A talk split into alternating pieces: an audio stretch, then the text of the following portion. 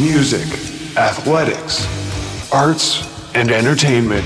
The Desert Tiger Podcast with Colton Geschwantner. What makes people decide to do something?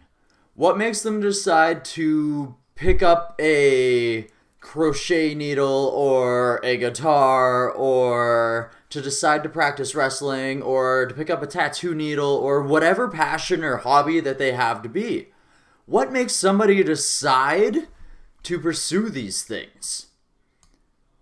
This is why I decide to go out and ask people about their passions, about their dreams, and the journey that it took to end up getting there. Some people don't even know the reason why they end up doing these things. They just end up doing them because they have extra time on their hands and there's nothing better to do. And then next thing you know, bam scorch pow. You're on the cover of the Rolling Stone and you're being invited to tour Canada by the Kings of Leon. A band that influenced you from the start of your own band. Take for example my guest today, multiple Juno award winning, multiple Casby award winning. A band that has been certified both platinum and gold in Canada. Saskatoon, Saskatchewan, Canada's The Sheepdogs. The Sheepdogs were started in 2004 by founding members Ewan, Ryan, and Sam. And at the time, it was Sam's first experience playing drums and Ryan's first experience playing the bass. Sure, they had played music on different instruments before, but to start out something new and to make something out of it, it doesn't always happen. I mean, you can look in rock and roll's history and you can find bands like the Ramones who just picked up their instruments and decided to start creating music and did. But a lot of the time, it takes a lot of time and passion and drive. But 14 years later, thousands of album sales later, thousands of shows later, touring with the likes of the Black Keys, playing on shows like Bonnaroo and working with Jimmy Fallon. You never know where these decisions are going to take you. Sometimes a passion or a hobby can become a career, and that's an amazing, incredible thing. Why can't somebody like the Sheepdogs do exactly something like that?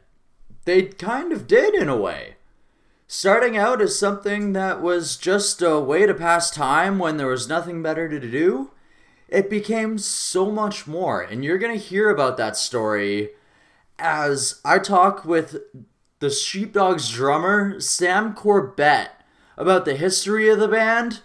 And we're going to talk about all these experiences being on the cover of the Rolling Stone, winning Juno Awards, touring with John Fogerty we're going to discuss all these things all up into their new album, Changing Colors, which has seen a very nice change for the band. And you're going to hear that as I'm going to play two tracks for you during this show, as you know we always do. Thank you for joining me here. This is episode 19 with Sam Corbett, drummer of Juno Award winning The Sheepdogs. I am your host and a parent, social speaker now, and MC and announcer, as I just found out today. I know, surprise, talking in front of a microphone can apparently become more than just a hobby. So, as you know, before we get into our interview with the Sheepdogs and how they got started and how they followed their passions to where they are right now to this new album, Changing Colors, we're going to play you a song off of Changing Colors. And I hope you have a little bit of a gap to fill. Because the soaring guitars of There's a Hole Where My Heart Should Be might just fill that.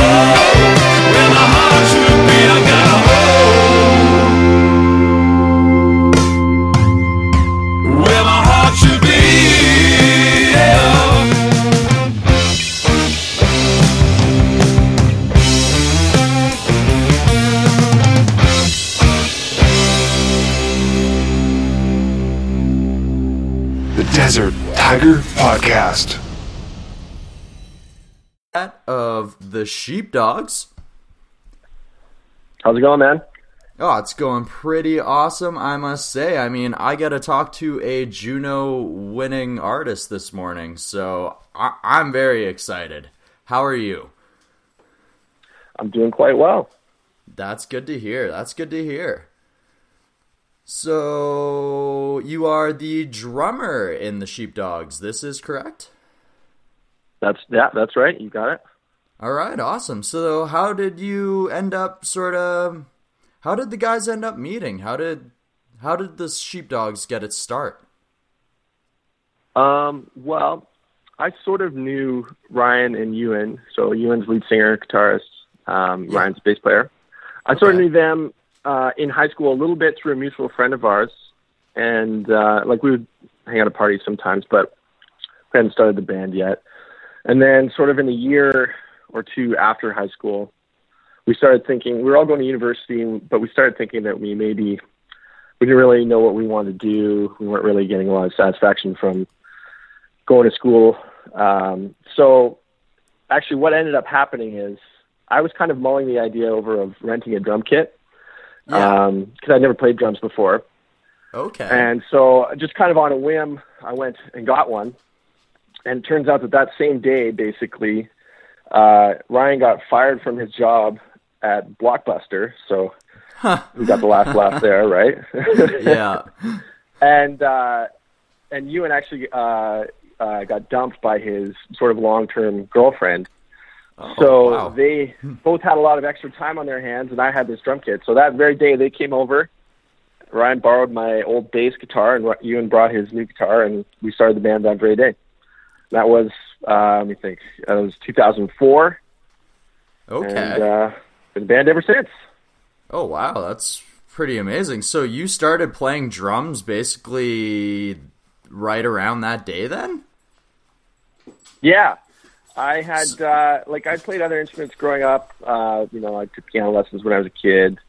Uh, Yeah. I played you know saxophone in band and stuff like that. I played a little bass guitar, but I never really had a strong desire to play the drums until Yeah. you know, kind of leading up to that time in the, in the year. I was just listening to a lot of Led Zeppelin. Go figure, right? And, and basically A lot of John Bonham, eh? loving loving John Bonham, and basically you started thinking like, God, like playing the drums would be just like the coolest thing.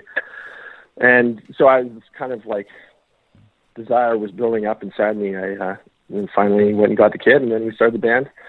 That's it's like you know we always joke that it's like the only band we've really ever been in, and uh, Yeah. it's kind of funny the way it, it played out, but it was definitely very, um, I don't know, meager beginnings, or I don't know. We were just kind of screwing around, right? We didn't know Yeah, what no it was going to turn into.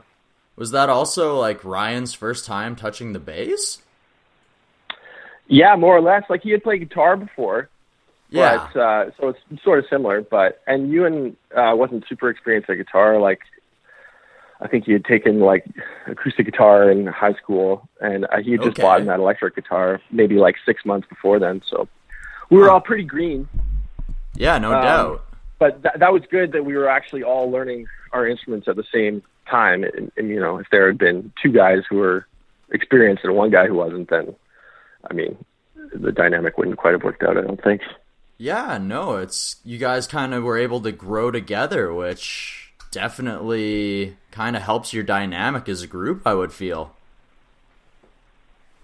Yeah, absolutely. Um, you know, we started off with like sort of very basic uh, stuff, like just trying to play like you know White Stripes or Black Keys songs or something like that, and Yeah. and then we got you know sort of more ambitious trying to learn harder and harder material and you know adding more stuff like Ewan would sing right from the get go but uh you know eventually we started adding the harmonies and stuff like that and then Okay. uh you know we just tried to always expand our our tastes and then you know um you know try and try and learn more and it, it just worked out that we were all kind of at the same level and grew together Huh. That is fantastic. So, within 2 years, you guys were already ready to record your first EP then? Like that's yeah, I don't crazy. know if we were actually ready, but we did record it anyway. we we we just spent like a lot of time. You know, like we always joke there. There was like a month that we literally jammed every single day. Like I said, we didn't Yeah. have a whole lot else going on in our lives, so we just like played in my parents' basements. You know, for about I think like nine months before we even played our first show oh wow. which uh, you know ended up being like a, a battle of bands type of competition that we we actually ended up winning our night, which is you know Oh, we felt like it was nice. destiny at the time or something. yeah, but, uh. Yeah, and so like we, uh, you know, at that time we were playing like kind of a mix of covers and originals, and we had some originals that like some early ones that were pretty rough, and then we started to you know.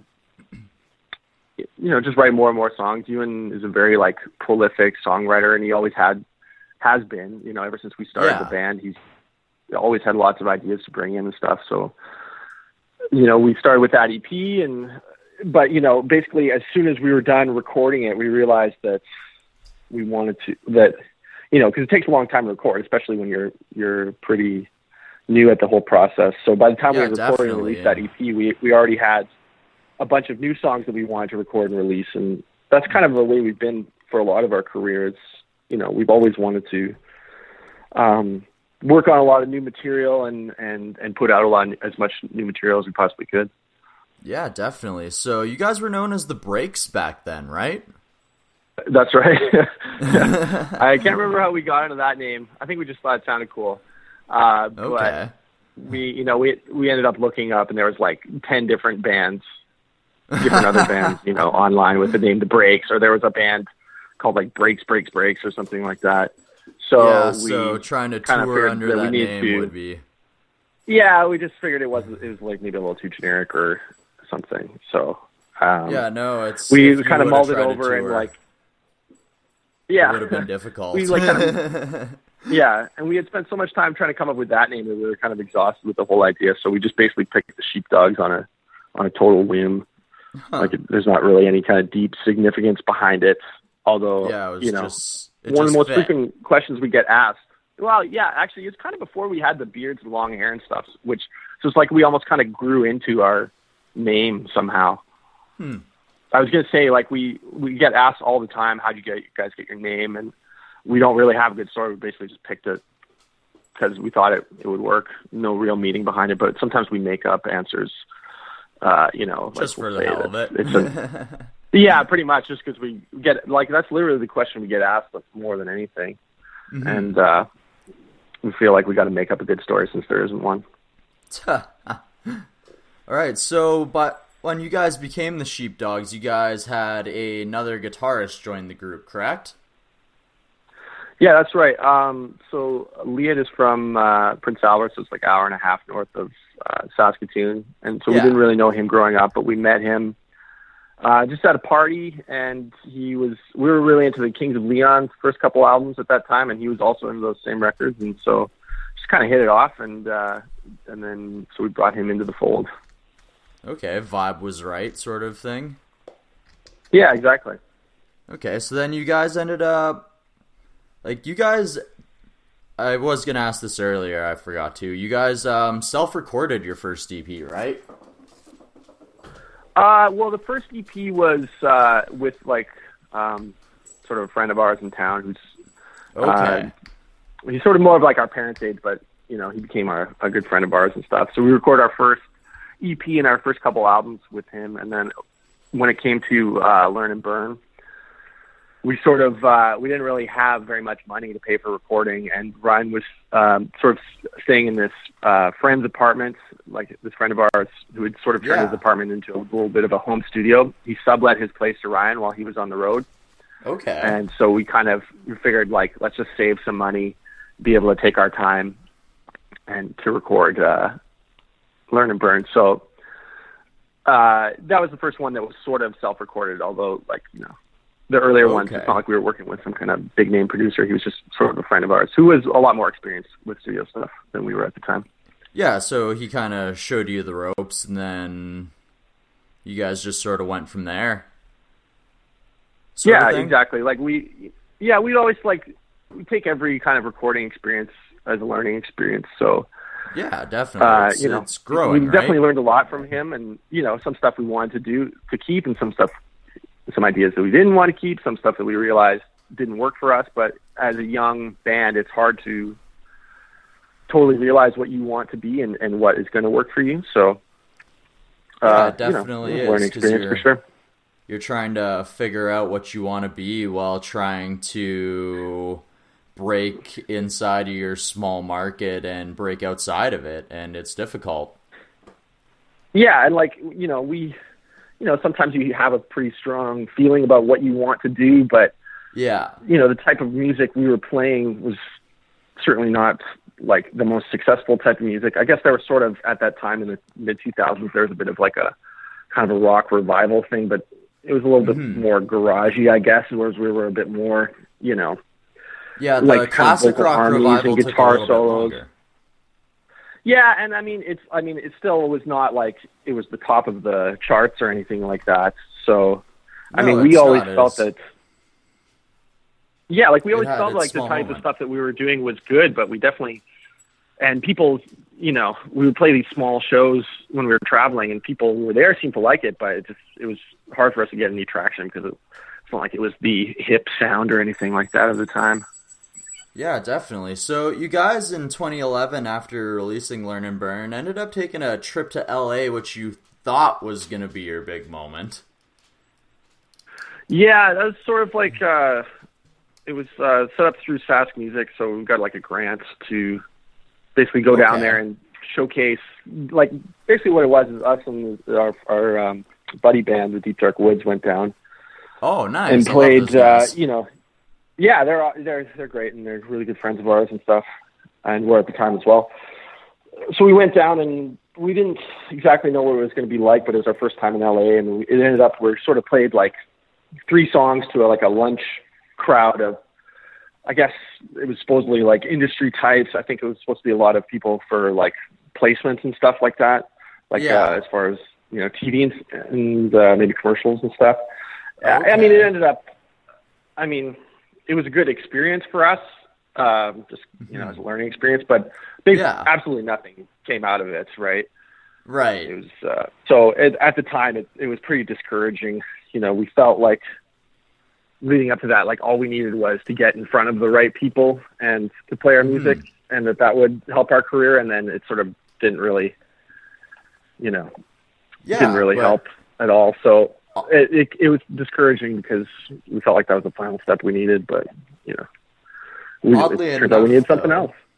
Yeah, oddly enough, though, you guys ended up meeting a manager out in Toronto. I'm not sure if he was your manager or not, but he ended up sort of leading to your own Doctor Hook moment. Yeah, that's right. Like we sort of met. Um, we went over to a friend's house. This guy Jeff Leake, who runs like a the Sirius XM radio Verge, and he was always Okay. kind of an early supporter of us. Nice. And uh, I can't remember how we got in touch with him, but he just he just liked our music, and so he invited us over for uh, like a barbecue one time. And there's this other guy there, this guy named Joel Carriere, who was uh, our manager still, and Yeah. he wasn't our manager then. And so he this uh, our friend Jeff just basically set up this meeting to um, you know introduce us because Joel hadn't really he wasn't super aware of us, and we Yeah. kind of had heard of him, but we weren't in touch with a lot of management or anything. We didn't have a lot of interest from much management at that time. So we just kind of hung out, and it was like very casual, but it's, it was the start of a relationship that uh, you know proved very fruitful for us because he was the one. He had been in contact with uh, Atlantic in the states, and that was the label that was involved with the Rolling Stone contest that you're sort of referring to. Yeah, Uh, like because the you know the the prize was you got on the cover of the Rolling Stone, yeah, and then you also got obviously uh, contract with I say- Atlantic, right? Yeah, so so he had these contacts with Atlantic, and they just sort of asked him, you know, do you have any bands? Like, they were just kind of putting out feelers, you Yeah. know, everywhere within the music industry. So he just they asked him, do you have any band that's unsigned that you think would be good for this project? And they didn't really. I think they were kind of vague to him with what it was exactly. And he was certainly he didn't really tell us what it was. He just told us yeah, that he had submitted our name for this thing that he said if it happens it would be huge but i, I can't really tell you what it is and we're like okay. Okay. well that sounds good but we you know obviously Huh. it's very vague um and then so we found out a couple months later that it's like oh the deal is it's going to be in this contest to be on cover of rolling stone and you know so we found out you know that we were going to be one of 16 bands, which was very exciting. Obviously, it was the biggest thing that had ever happened to us. Just to even be mentioned in Rolling Stone and Yeah, no one of the doubt. 16 bands of the contest. So initially, we were just kind of happy to be there. Like Mhm. you know, it was obviously the biggest thing for us at the time. But then once we started, once we got into the contest and we listened to the other bands, we started thinking, and then you know we did this thing where we flew to New York and you do these photos and videos and stuff like that, and you play live in front of these judges. Once we started doing that, we started thinking like, I wonder if there's a chance that we could actually win this contest because you know we were sizing up the competition and we felt like we were as good as as any of these bands. So yeah, definitely. And you have to be able to believe in your product if you're going to be competing in something like that, especially if it's leading to opportunities like playing on the Jimmy Fallon show and playing on festivals like Bonnaroo. Like those were happening before you even won the contest, right? Yeah, those are that was part of uh, like making it to the top two, right? So it kind of went from like 16 to eight. It was like a March Madness type bracket, like went 16 to eight, four to two.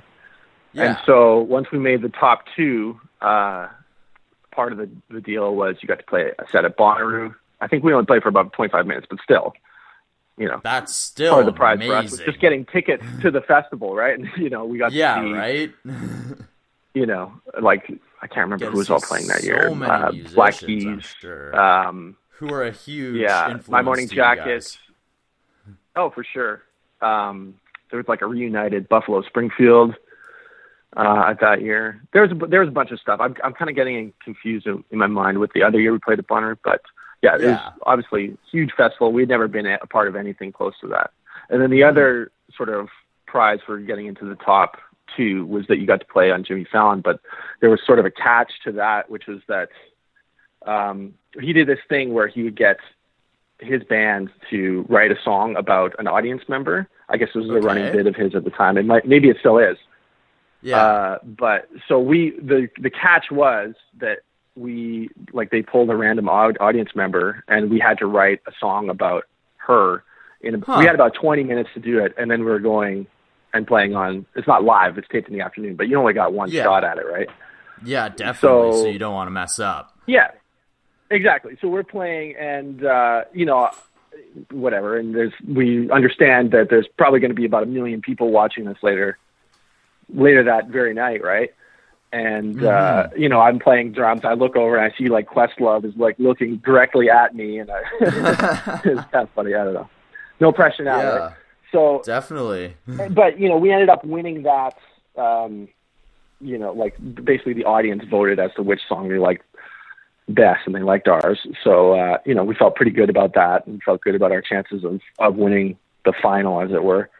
Yeah. You know, and then we did. So That's fantastic. So then, when you finally did end up on the cover of the Rolling Stone, how quickly did you cop that issue? Uh, I well, I luckily I had my mom to buy about thirty-five copies for me.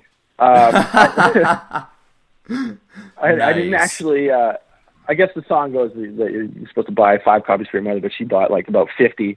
I don't think I actually bought a copy. I don't know. It was uh, it was very overwhelming at the time, and we were basically just like running around, playing a bunch of shows and trying to you know strike while the iron was hot. And I, so, I mean, I can Yeah. honestly say that I did not buy an issue for myself, but I mean, we probably got some free ones, and I know my mom bought a bunch.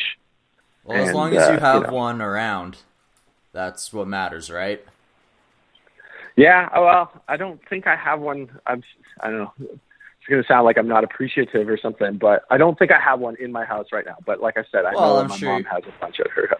I'm sure But- your mom has a copy waiting for you somewhere. Yeah, exactly. So this actually ended up leading to um, some pretty good opportunities for you guys. You ended up signing with Atlantic. Like uh, your Yeah. album ended up charting 14th on the Canadian charts, which is amazing. And ended yeah, up going uh, well, so, yeah, like that's something. I think we feel pretty fortunate that, to have a, a platinum selling album because I don't think that's happening again for us or or maybe any Well- artist, right? Like obviously well, that's it. Is in, in the Canada years between now well, yeah, obviously, like, album sales. Yeah, I think they're going to have to drop that down because you know, I think it's very difficult to sell those kind of numbers anymore in Canada or anywhere really because of Spotify and stuff like that. So I mean, that's definitely something we're we're very appreciative that we we did hit that number. But yeah, you're right. Like a bunch of opportunities popped up. Um, you know, like like I said, being on Atlantic was part of the contest, and and then the guy who ended up Okay. writing our cover article um, was his name's Austin Skaggs. He's Boz Skaggs' son, actually. Um, What? he so he's yeah. So he's That but he's cool. friends with uh, yeah, yeah, definitely.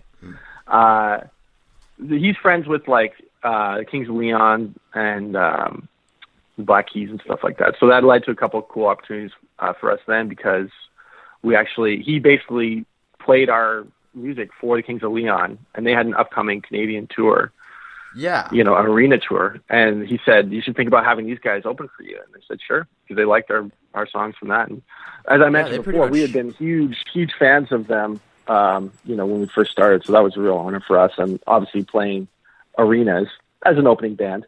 But uh, that was a, that was a huge huge deal for us at the time. And then because he was friends with the Black Keys, he he he was the one that sort of hooked us up with Pat Carney, who ended up producing our our next record, our self-titled record. Yeah, which is awesome. I mean, not only to be handpicked by a band that influenced you, but to be able to share the stage with them on stadiums and then be able to record with another member of a band that also influenced you guys must have just been huge for you. It was very surreal. Like it it felt uh it felt pretty crazy at the time. You know, we would also another thing that uh, you know, like I mentioned Austin Austin Skaggs would set up for us is he like they did this um he put on a like a Petty Fest in New York, so it's like a tribute to Tom Petty. Okay. uh, where uh, they would just have a bunch of celebrities basically sing these Tom Petty songs with a backing band. But then we came in and just played a song. Uh, you know, we I think we covered uh, Breakdown, but we That's we were one of the only full bands to actually play. But so you know, we were hanging around backstage at this thing, and there's all kinds of like I don't know, like uh, Michael Cera and people from Saturday Night Live, and uh, you know, like I said, Kings of Leon, members of the Strokes, you know, members of the Black Keys and stuff like that. Yeah. You know, it felt weird. It's like, wow, uh, you know, we you know we're from Saskatoon, and it, it was like you know six months before that that we had had literally no success to speak of, and nobody had heard of us, and now we're in this Mhm. hanging out in New York at this like celebrity tribute. It, it felt pretty crazy. Yeah, and suddenly to be the only like full band to be playing that event, hanging out with all those people, like that is a huge jump. Yeah, definitely, absolutely. And uh, yeah, it, it was it was a pretty interesting experience. And I mean, at the time, like I said, it just felt very surreal. Mm-hmm. But and I wish I'd uh, maybe while it was going on, I had a little bit better perspective and and appreciated it a little bit more. But the other thing that was going on is that we were just so incredibly busy because we Well, you're realized that trying. You're trying Yeah, to keep like, it going, con- right? yeah, we realized that the contest was a great thing, and you know, it brought a lot of attention on us. But we very quickly realized, even before we had won, that we couldn't rest on that, and that we didn't want to be known as this contest-winning band, right? Because, you know, think of like how many American Idol winners have successful careers? Not very many. Not many at all. much bigger spotlight.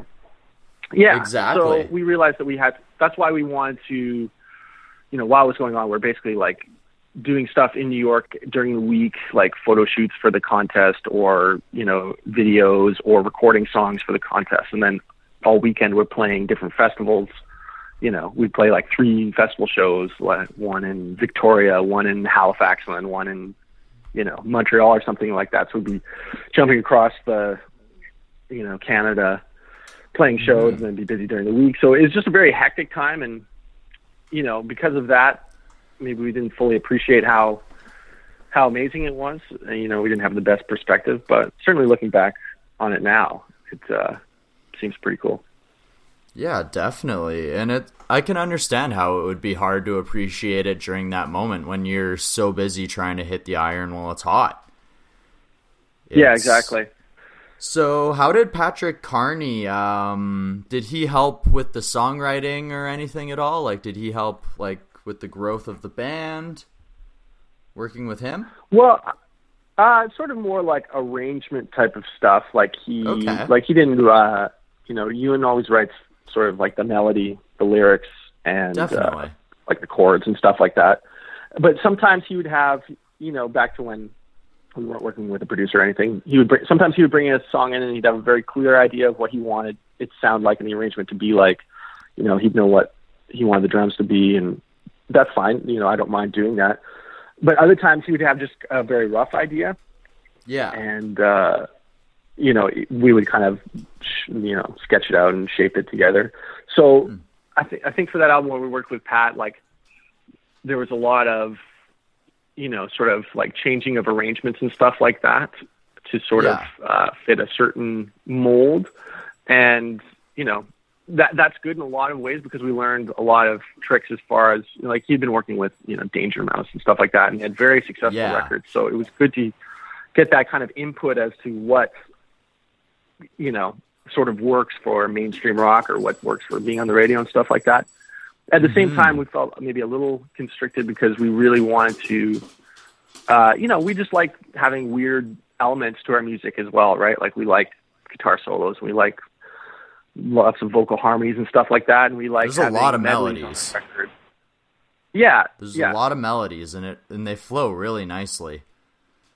Yeah, and so and we just like having a lot of different kind of elements to our music, a lot of different influences. So you don't want to be too, um, you know, samey in, in in your songs and stuff like that.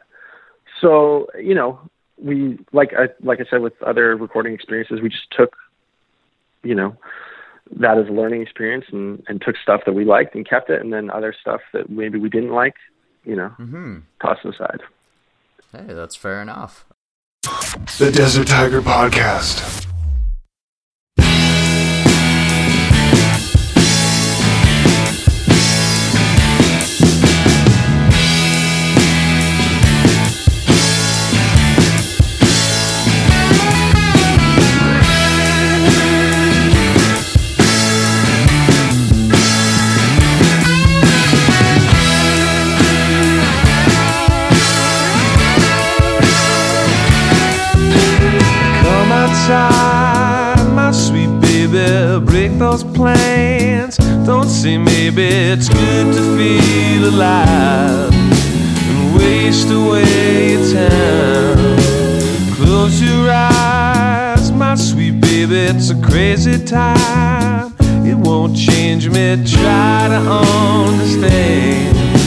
A complicated man, a diamond in your hand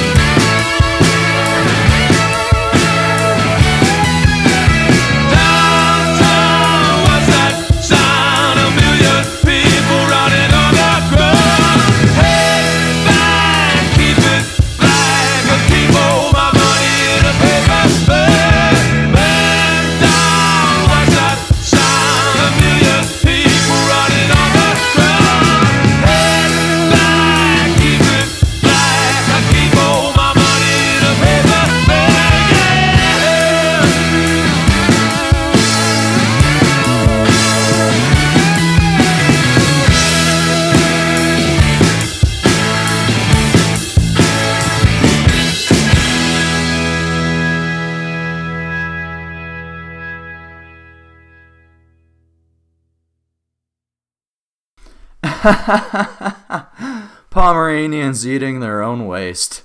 What are you gonna write about next, Mick Foley? Oh, the song's done? Well, this is a little awkward, but I guess you guys caught me in the middle of listening to an audiobook on Audible. I was listening to Countdown to Lockdown by Mick Foley, not only a New York Times best-selling author, but also a fantastic storied wrestler who has a lot of amazing stories to tell. And you can hear those stories and as well as many other amazing books if you go to audible.com slash DTP. You can get a free month trial of Audible and a free audiobook like Countdown to Lockdown or whatever else you may be into. Whether you're into self-help, nonfiction, science fiction, fantasy, whatever you're in, audible.com has tons, thousands on thousands of different audiobooks for you to enjoy. So one more time, that is www.audible.com slash DTP for a one free month trial of Audible and one free audiobook. What is there to lose when it's all free? Without further ado, we should probably get back to our interview. The Desert Tiger Podcast. All right, before I get a little too far away from Learn and Burn, I want to talk a little bit about the uh, Junos you guys ended up winning and the Casbys you guys ended up winning for that album. Like, how was that for your Yeah. guys' career? Well, um, we always joke like, well, so when we when we heard that we were nominated for Junos, we I don't know if we thought we had much of a good chance of winning them. Yeah, definitely. and at the same time as the show, yeah, just given our past experience. Mhm. And uh, so the show was, I don't know, say it was like, it was the beginning of April of that year. And, but we had an offer to go tour in Australia, opening up for John Fogerty. Which that was during the same time? well, exactly. Like, and we actually, uh, he, I think Fogerty had worked on something with Pat Carney. So I think that's how we got that opportunity. oh wow. But you know, we I mean, we had never been to a Junos before, and so we weren't sure if we were ever going to be nominated again. So, I mean, it was a little disappointing that we couldn't go, but at the same time, that tour in Australia was amazing, and we're very glad that we got that opportunity and that we took it. Mhm. But you know, what ended up happening is we, you know, I woke up at in the morning and I found out that we had won the one that was presented on the Saturday night, and then we woke up the next morning. We found that we had won both of ours that were presented on the Sunday night. So it was it was pretty cool. We always yeah, guys that ended up because later on, taking. when we were nominated for a couple Junos for our next album, and we did go to the ceremony, uh, we lost them all. So we we like to joke that if we're ever nominated for some again, that we're not going to go because we only win if we if we don't go. Well, hopefully, changing colors gets you a couple nominations, so you can accept a tour with somebody else. And Yeah, exactly. Take Right. home We have to re- think of some excuse to not go. exactly, just just And too Then busy. we'll clean up. But yeah, you guys Yeah, cleaned exactly. up best new group single of the year for I Don't Know, which has also been on a couple of commercials and a few things. And you all guys also took home rock album of the year in 2012. Like that is that's stellar. Yeah, I mean, the the next time we were nominated in that category, we lost Rock Album of the Year to Rush or something like that. So Well, obviously, there's been some pretty heavy hitters who've won that. yeah, exactly. And And I I mean, mean, single of the year losing is a pretty- Rush, Yeah, single of the year is pretty crazy one not bad. Yeah, exactly. when I think back on it, I think single of the year is probably the craziest one, just because I don't know. You'd expect that to go to like something like Justin Bieber or No, know, the exactly. Weeknd or something like that. To think that we won one of those is, is pretty that. crazy. Yeah, And for a band from Saskatoon to take home single of the year is that's huge. yeah, yeah. It was pretty cool. Um, Hmm. You know, and then later on we ended up winning one for um, video of the year, but we didn't have. You know, we we weren't even in the video. It was just puppets in the video. So, I mean, I still have it, but it's, it doesn't feel doesn't Of feel quite as course. well earned. Of course, somehow if you're gonna win, somehow you're still not fully involved in it, right? Yeah, right. Exactly. Following that key, and then you guys ended up getting gold on uh, your self-titled record, plus two gold singles. Yeah, like I said, it was back before uh, Spotify completely uh, cratered the ability to sell sell music and people buying music. I- I'm just kidding a little bit, but you know, yeah, it was it was pretty crazy. Like the for Learn and Burn to go, um, you know, gold or platinum, whatever. I think it, I think Yeah. it ended up going platinum. Like we made that album. Burns Platinum. uh, that was the one we recorded ourselves, and Mhm. um, we we sort of like our I, our goal was to print a thousand copies and hopefully sell those ones. like that was probably Huh. that was probably our goal when we first started out because you know if we could get a second run of that of that record, we probably would have been happy. That like as our initial goal setting up. So for it to sell Mhm. eighty thousand, obviously pretty exciting. Yeah, it kind of uh, takes your expectations and knocks them way, way out of the park. yeah, right, exactly. Okay, um, in 2013, you guys had the opportunity given to you by CBC to be flown to Memphis to re- Yeah. record a couple uh, Elvis Presley songs as well as a couple of your own songs. What was that like for you guys, being able to do that? it was pretty exciting. Like, um, you know, obviously there's a lot of rich musical history in Memphis.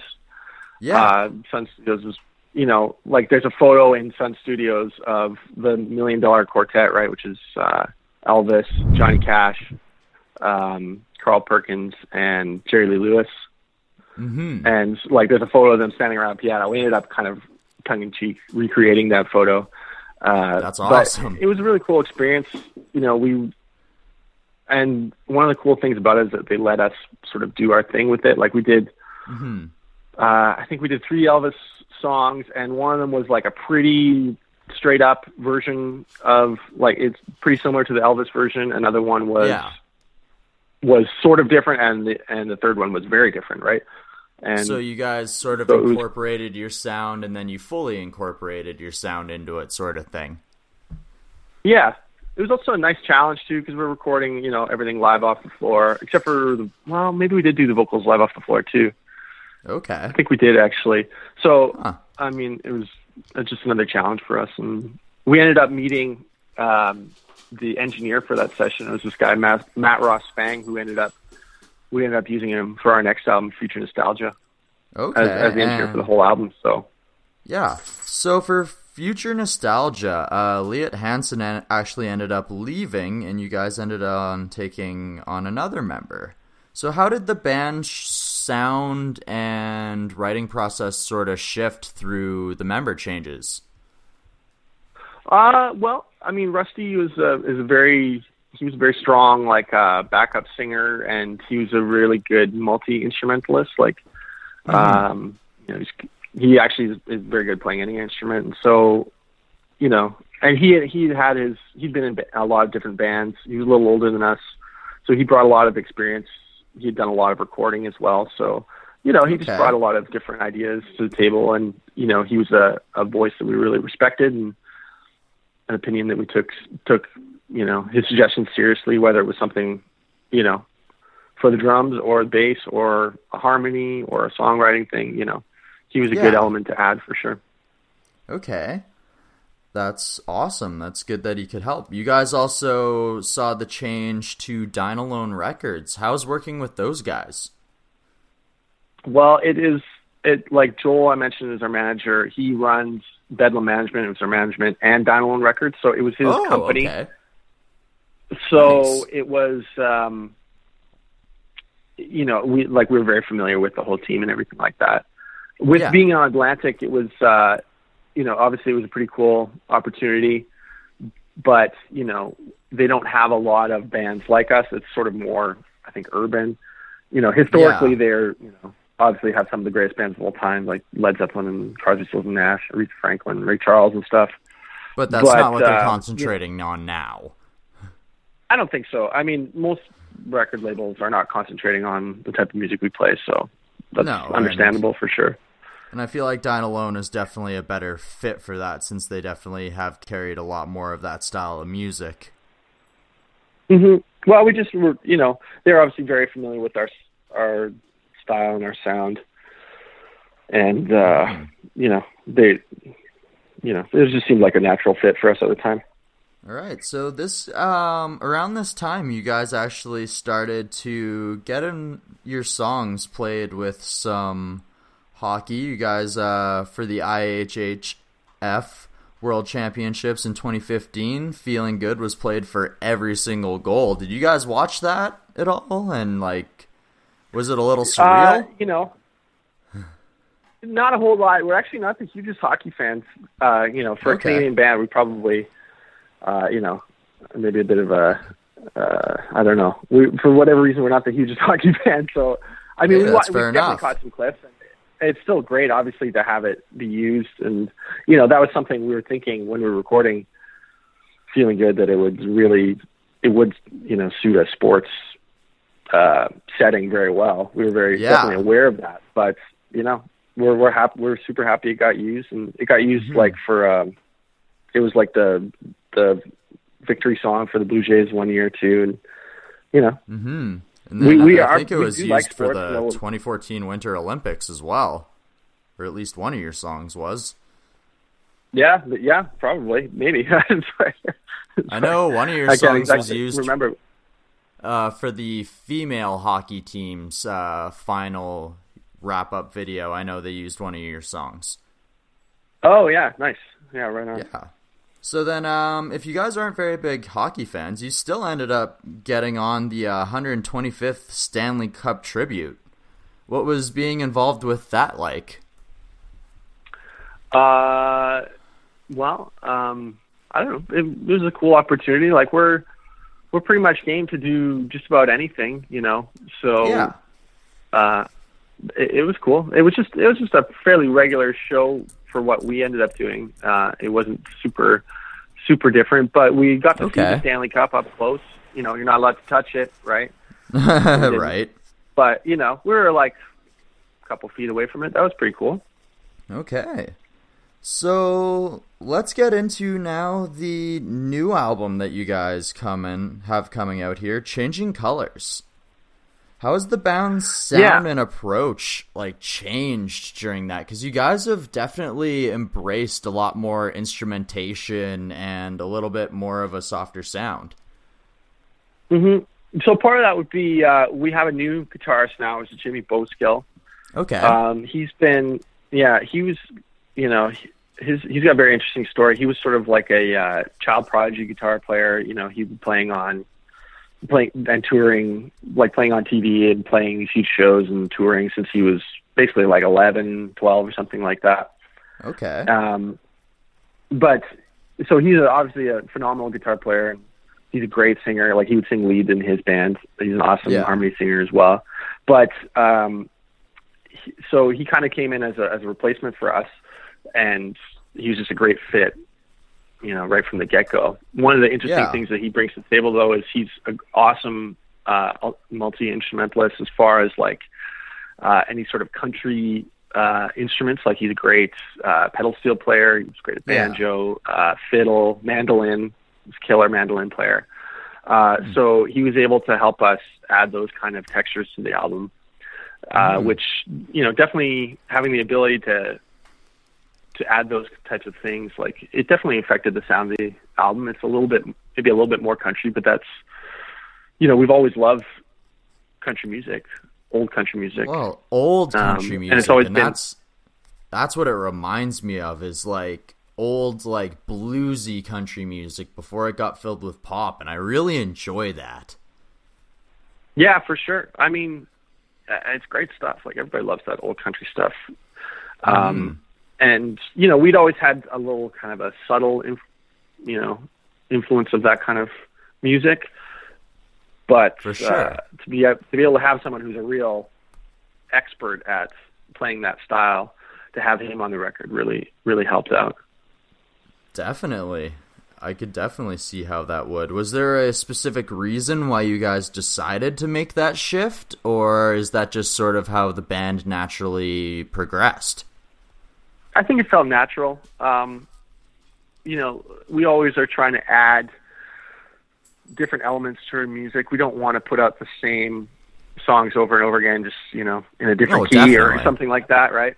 Uh, so I think that's something we've always always been trying to do. There's also a bit more of a Latin flavor to some of these songs, which again Yes. has been like a subtle influence for us, but something we wanted to bring to the forefront. There's this really great album that we like. Um, uh, by Stephen Stills. It's called Manassas, and it has all these sort of different sections. Um, where one is like more Latin influence, one is more country influence, and one is a little bit more straight ahead. One's more folk Yeah, influence. definitely. So I think we really admired something like that, like an album that's just basically able to tie in together all these different disparate influences Mm. into one cohesive sound. I think that's something we'd always wanted Well, to do. And you know, at the same time, back? there are still yeah, exactly. At the same time, there are still some like pretty straight ahead rock songs, you know, because we still like classic rock music. oh, Um, definitely. There is we, still we felt like, that we could blend in all these different things. Like Yeah, there is we still like like that we- you know- classic Crosby, Stills, Nash feel to you guys for sure. For sure, yeah, and that's something like we don't want to completely change. and We're not going to make like a jazz record or something like that with no rock influence, but you know, it's just part of our, you know, say part of our evolution sounds a little pretentious, but I guess that's what it is. Okay, and this actually saw the change back to you guys being in control of producing your own records again. Was there a reason you guys wanted to do that? Uh, yeah, I think that, um, like I like I said, uh, we we learned a lot from working with other producers, but I, I think that, and I think working with producers is good. It gives you like some ideas that you never would have thought about. I think that we have a pretty clear idea of what we want to sound like, though. Like we, Yeah. you know, we're not striving to, um, I don't know, to to totally drastically change our sound, and and I think we know kind of what we want to be. So I Yeah. think that makes it easier for us to self-produce than maybe for some bands who don't have a clear idea of what they want to release. Yeah. Um, it also just kind of like when we recorded our self-titled album with Pat Carney, like he only had two and a half weeks available in his schedule to do it, so we had to record Yeah. the whole thing in two and a half weeks. So that can be, you know, obviously it's it's good to to add a little bit of um, pressure to a situation, you know, to make sure you, you know, or, or some kind of limits to it, I guess, to make sure you yeah. put forth your best effort. But at the same time, I think we felt like there was some stuff we would have rather, you know, redone or maybe added or maybe done added a couple different songs later. So Cool. with being able to self-produce now, like this for Changing Colors, we re- recorded it in Toronto, which is where most of the band lives, Okay. and um, we recorded over the span of maybe six months or something like that, where we'd go in for a couple of weeks, you know, take a week off or two weeks off, and then go in for another week, take a month off, and so you're able to kind of sit back, you know, get a more of a sense of it as a whole, and then I think that gave us a good idea of what we needed to work on and maybe what the album was missing, and then we go in and work on that kind of stuff. Awesome. That's awesome. So, you guys have released a video for your first single off of that album, hmm and it actually starts with German vocal, like a German lady introducing it. So, like, it's actually gonna ask you, like, you guys seem to have like a very decent like European following. Is that something that you like enjoy? Do you like you do you guys enjoy going over to Europe or? Uh, we do. We actually don't have like the greatest following in, in Europe. It's it's okay in some some countries and some markets, but Yeah. we always. I mean, we love going over there, but we don't. We're not nearly as successful as we are in Canada. That the reason why we had that um, German intro is because that the concept of that video is just based on old kind of seventies, sixties and seventies TV performances. You see, like there's a famous um, Led Zeppelin one where they're on Danish TV, or there's like a um, uh, excuse me, what what's the band I'm thinking of? Uh, Joe Walsh's old band. Um, the name's escaping me right now, but anyway, they're performing on uh, on uh, oh James Gang, that's what it is. They're performing Yeah, on it's- German TV, and it has an intro, and that's kind of where we got the idea for that video. So we figured Okay. gotta find someone who speaks German to give us a little intro. Okay, that's kind of cool because I remember watching a lot of like the uh, UK shows from that because like I like to watch a lot of the old like Thin Lizzy videos and stuff like that. Oh, for so sure, yeah. I There's definitely awesome understand where uh, that comes free from. performance too. That's the same type of thing where just like kids like sitting around like cross-legged on the floor while they're just rocking uh, Yes, so I hard for about 45 tho- minutes. Yeah, I love that. Just kids sitting there like it's reading time. Yeah, and they they look somehow they look bored, like if they realize they were watching one of the greatest bands of all time, right? I mean, and the, Mhm. you know, this would be one of the few times you could they'd have a chance to watch them, but you know, whatever. No, for sure. It's it. it. Is like you're getting the opportunity to be on TV watching this amazing band, and it's just like, okay, I'm here. Yeah, like Led Zeppelin only performed on TV like three times or something like that, and they're at one of them. I guess it was at the time of their first album, so they didn't know how big they'd be. okay, fair enough. All right, so Yeah. we'll get into a couple other questions. Besides, well, actually, you guys have a tour coming up. How are you excited about that? Yeah, of course. Yeah, we always, uh, like I said, we Canada is still our strongest market. And we're, you know, very Hmm. appreciative of that. And so, the Canadian tour is usually the highlight of any sort of album release cycle. Uh, That's you know, good. play the play the most fun shows, the craziest shows, the you know the biggest shows and stuff like that. And Hmm. uh, you know, we haven't been on a straight tour like that in quite a while. So uh, it'll be exciting. You know, getting back into the swing of things.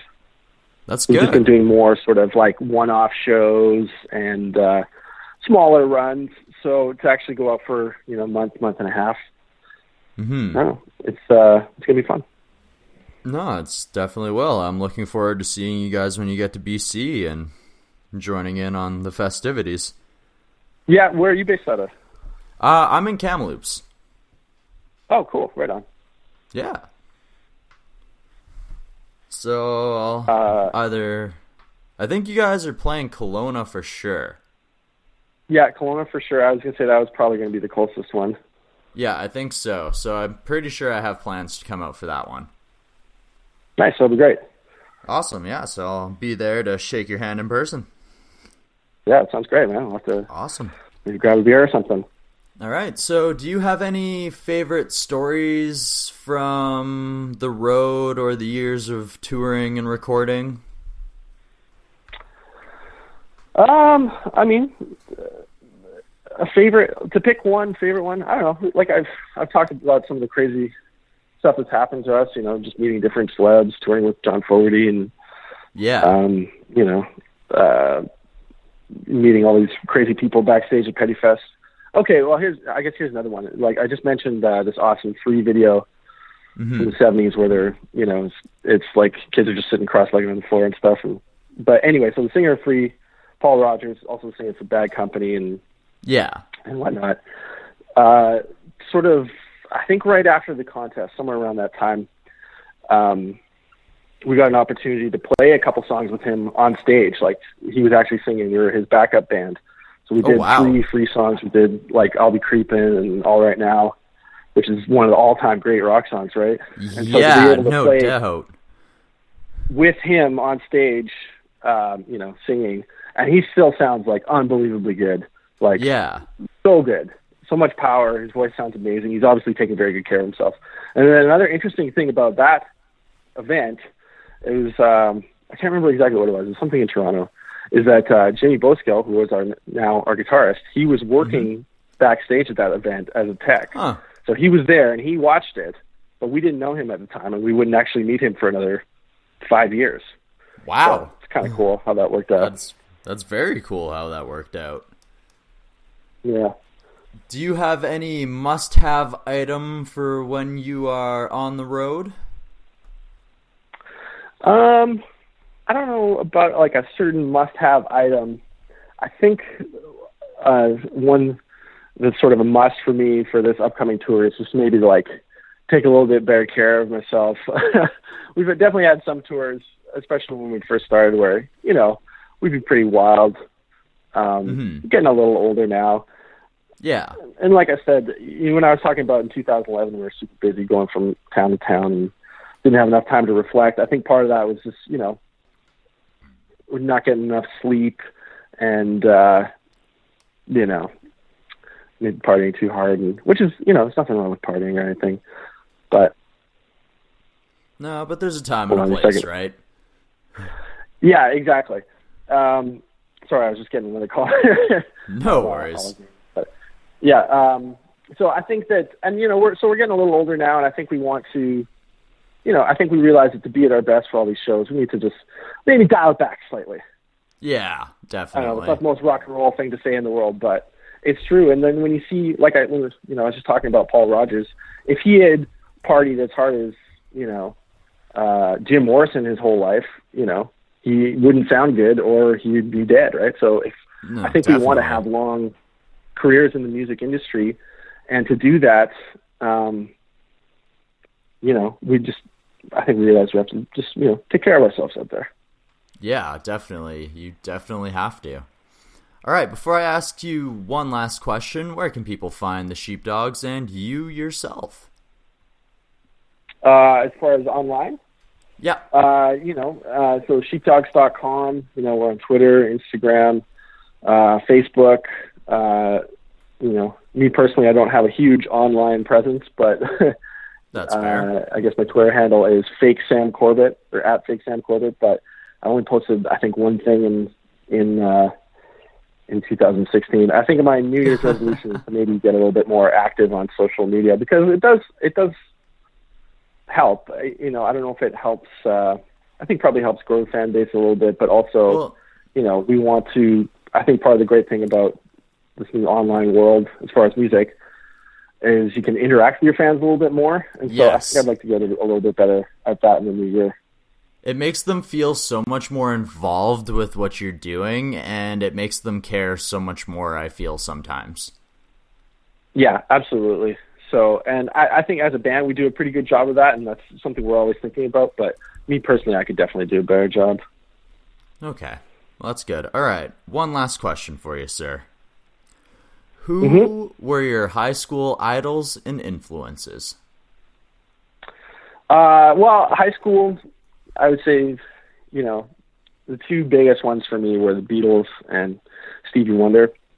Mhm. Um, you know, the high school is when I started, uh, you know, finding some of my parents' old records and stuff and, and putting them Yeah. on and buying a couple records of my own. And, you know, I- it was, you know, I was getting into a lot of different types of, types of music at the time. And, and back in high school, I was a little bit more into what's uh, you know, I guess modern music than I am today. Now I'm definitely Yeah. more focused on retro stuff, but I don't know. It always comes back to the big three for me are, like I said, Led Zeppelin, although I got into them a little bit more after high school, and then Beatles and, and Stevie Wonder. Those are the big three for me. They were when I was 19 when we started the band, and they still are today. So some things Okay. never change, I guess. Hey, it's some things stay the same, and sometimes that's for the better.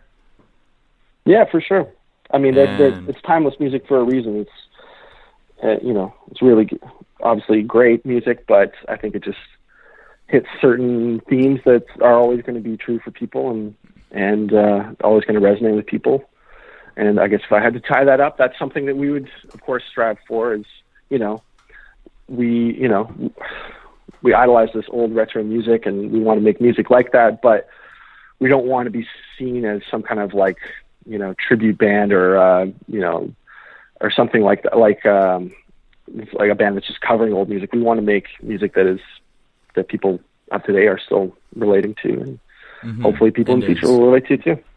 And is maybe just as timeless as the music of that time. Yeah, And hopefully. I it mean, that's be. a pretty lofty goal, and Hey, be- hopefully it will be. be uh, you know as good as the Beatles or Stevie Wonder. But I think uh, this is something Ewan always says is that you know what we try to do is you know we see our idols, we aim for that, fall somewhere short, and then that's that's that's what you are, right? Hey man, I think that's as what long as you the as Beatles long as you too. shoot for the stars, you're still in space, Yeah, right, and that's exactly. pretty cool. Yeah, like the Beatles, they wanted to be you know Elvis and and Ray Charles and Buddy Holly and stuff like that. And ended up Exactly. being the Beatles, which is pretty good, but you know, I you know we'll, just try our Exactly. best and, and see what happens. exactly. See see what becomes the sheepdogs. All right, thank Yeah. you so much for taking an hour out of your day to sh- share some time with me. Honestly, thank you so much. no problem, man. I really appreciate it. We don't get to do uh, super long form interviews all that often, so it's uh, it's fun to revisit some of the, those old memories for sure. Hey, it's I love to actually get into those memories and get into people's passions. So thank you for sharing it with me. Hey, no problem, man. Appreciate right. it. Yeah, appreciate it as well. All right. You guys know what I'm going to do right now, right? We're going to send out a huge thank you to Sam Corbett of the Sheepdogs for taking time out of his busy day and schedule to sit down and talk with us for an hour and share with us the story of the Sheepdogs. I am extremely thankful that he was willing to do that, and I hope that you guys enjoyed the interview just as much as I did. If you want to find out more about the sheepdogs, you can do so by going to any of the places that he listed. That being the sheepdogs website, their Facebook, they're on Twitter, they're on Instagram. You can find them all over the place. You can also see their music videos for their new song, I've Got a Hole in My Heart, or the song you heard in the middle of the show, Downtown, which came off of their album Future Nostalgia. Those music videos are all on YouTube, and you should definitely go check them out.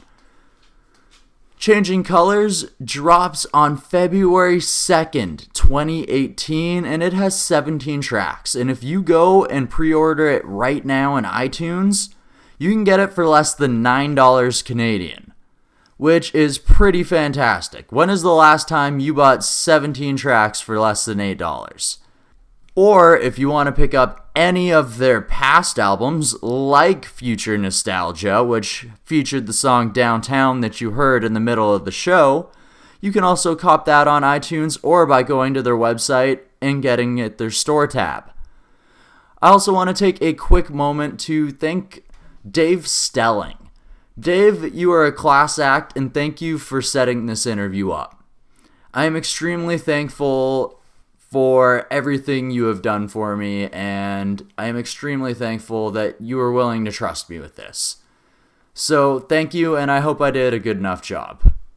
I also have to take a moment to thank you guys, the listeners of the Desert Tiger podcast, because you already know, without you, I wouldn't have the opportunity to do this. I wouldn't have the opportunity to do a lot of the things that the Desert Tiger podcast has allowed me to do, and I'm so thankful for that. In 2018, we had over 2,500 listens in over 10 different countries, in over 20 different states, and in almost every single province and territory in Canada. So, thank you guys so much for spreading the word about the Desert Tiger podcast, for listening, for taking the time to subscribe, rate, and review whether it's on iTunes, whether it's on Google Play, whether it's on Spotify. That's right, you can now listen to the Desert Tiger podcast on Spotify. Just got to look up Spotify, or you can look up any of the individual artists and you can find their episodes. How awesome is that? The Desert Tiger podcast is now so much easier to subscribe and listen to on the go. So if you have Spotify, go ahead and do yourself a favor and hit follow now. All right. Next week, we are going to have a very special guest. We are going to be having one of the members of Daggermouth joining us. Daggermouth is a band from Vancouver, British Columbia, who struck really big in the early 2000s and decided to take a break. But they're coming back hard and they're coming back fast heavy, and loud. And they're coming at you. So I hope you guys are just as excited as I am for next week's interview with one of the members of Daggermouth.